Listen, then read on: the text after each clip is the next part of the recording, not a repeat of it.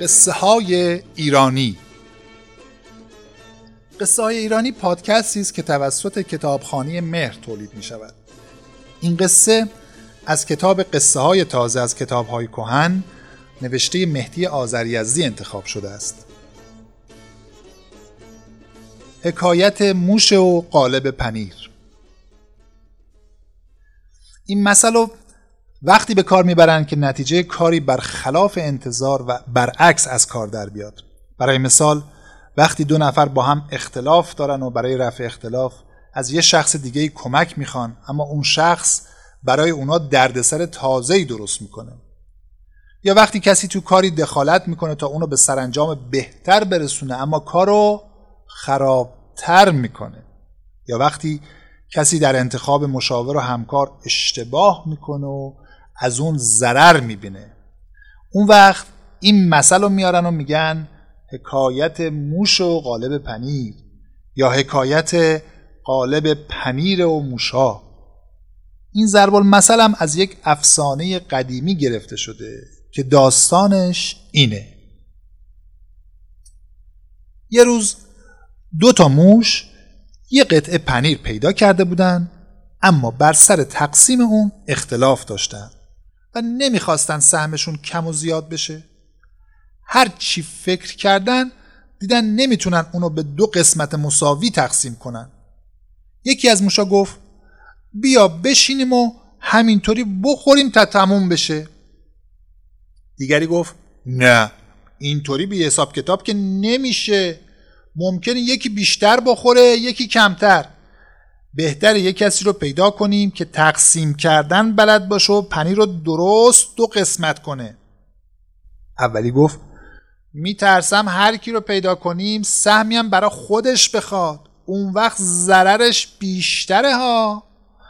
دومی گفت نه کسانی هم هستند که طمعی به این پنیر ما نداشته باشند. تو همین همسایگی ما یه گربه است که میگن حیوان خوش انصافیه.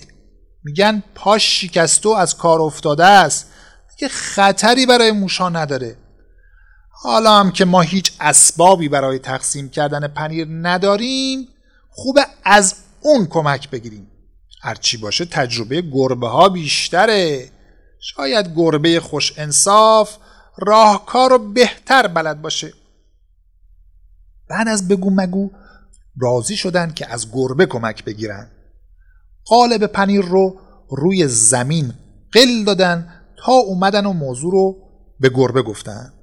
گربه گفت بله تقسیم کردن پنیر کار مشکلی است و اگر دقت و احتیاط نکنند ممکن است یکی مقبون شود.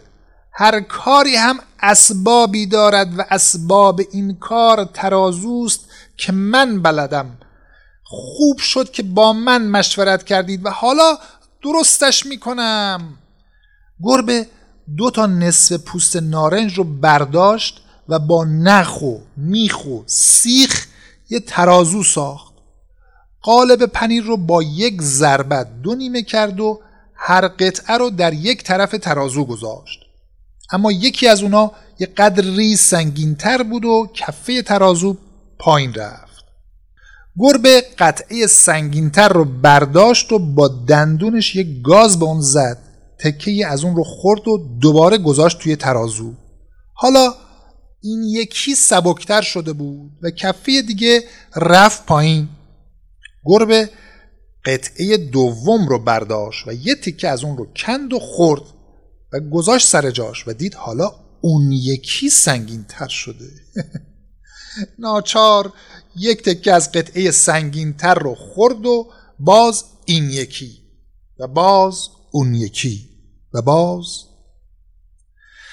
در این وقت دید که موشا خیره خیره دارن بهش نگاه می‌کنن و نزدیکه که صداشون در بیاد. گربه ناقلا با خودش فکر کرد که خوبه یه بهونه ای از اونا بگیرم تا خجالت زده بشن و جرأت ایراد گرفتن پیدا نکنن. این بود که گفت اه اه این چه پنیری است که شما پیدا کردین? من چند سال است برای مردم خوراک تقسیم می کنم و هرگز پنیری به این نامیزانی و ناجوری ندیده بودم. اندازه کردن آن خیلی درد سر دارد. یکی از موشها گفت نمی‌دانم ما, ما اونو پیدا کردیم. گربه گفت معلوم است معلوم است. اگر امتحان کرده بودید میفهمیدید که من چه می‌گویم. این پنیر اصلا پنیر نامیزانی است. بعد چند بار دیگه هم دو تا قطعه پنیر پنیر رو سبک سنگین کرد و هر بار یه تیکه از اونا رو خورد تا کم کم جز دو تا حبه کوچیک چیزی باقی نموند. اون وقت گربه خوش انصاف گفت خسته شدم. حالا به خوبی و خوشی کارتان دارد درست می شود بعد آن دو حبه باقی مونده رو هم خودش خورد و گفت درست شد. درست شد.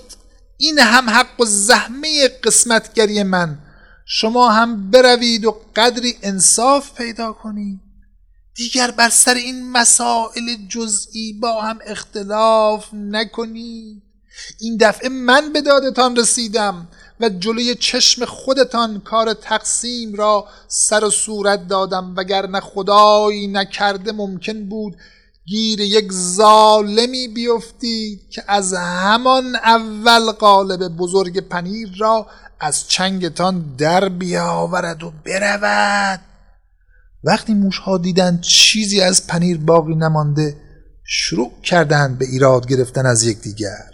این یکی به اون یکی گفت تقصیر تو بود گفتی به گربه مراجعه کنیم.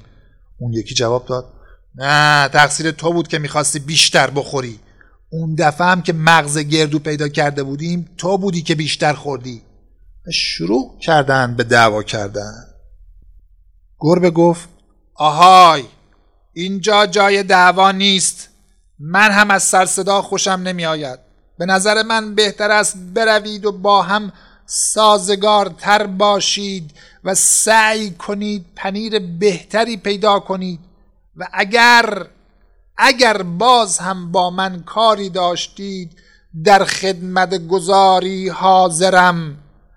من خدمت گذار مردمم. حالا هم بیایید جلوتر تا شما را با هم آشتی بدهم.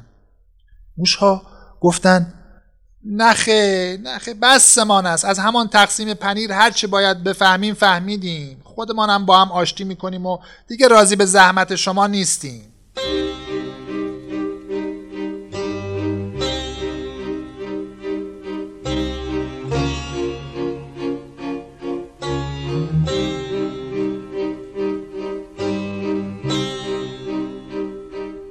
این پادکست رو من ابوالفضل نجاری به همراه محسن سعادت تهیه کردیم.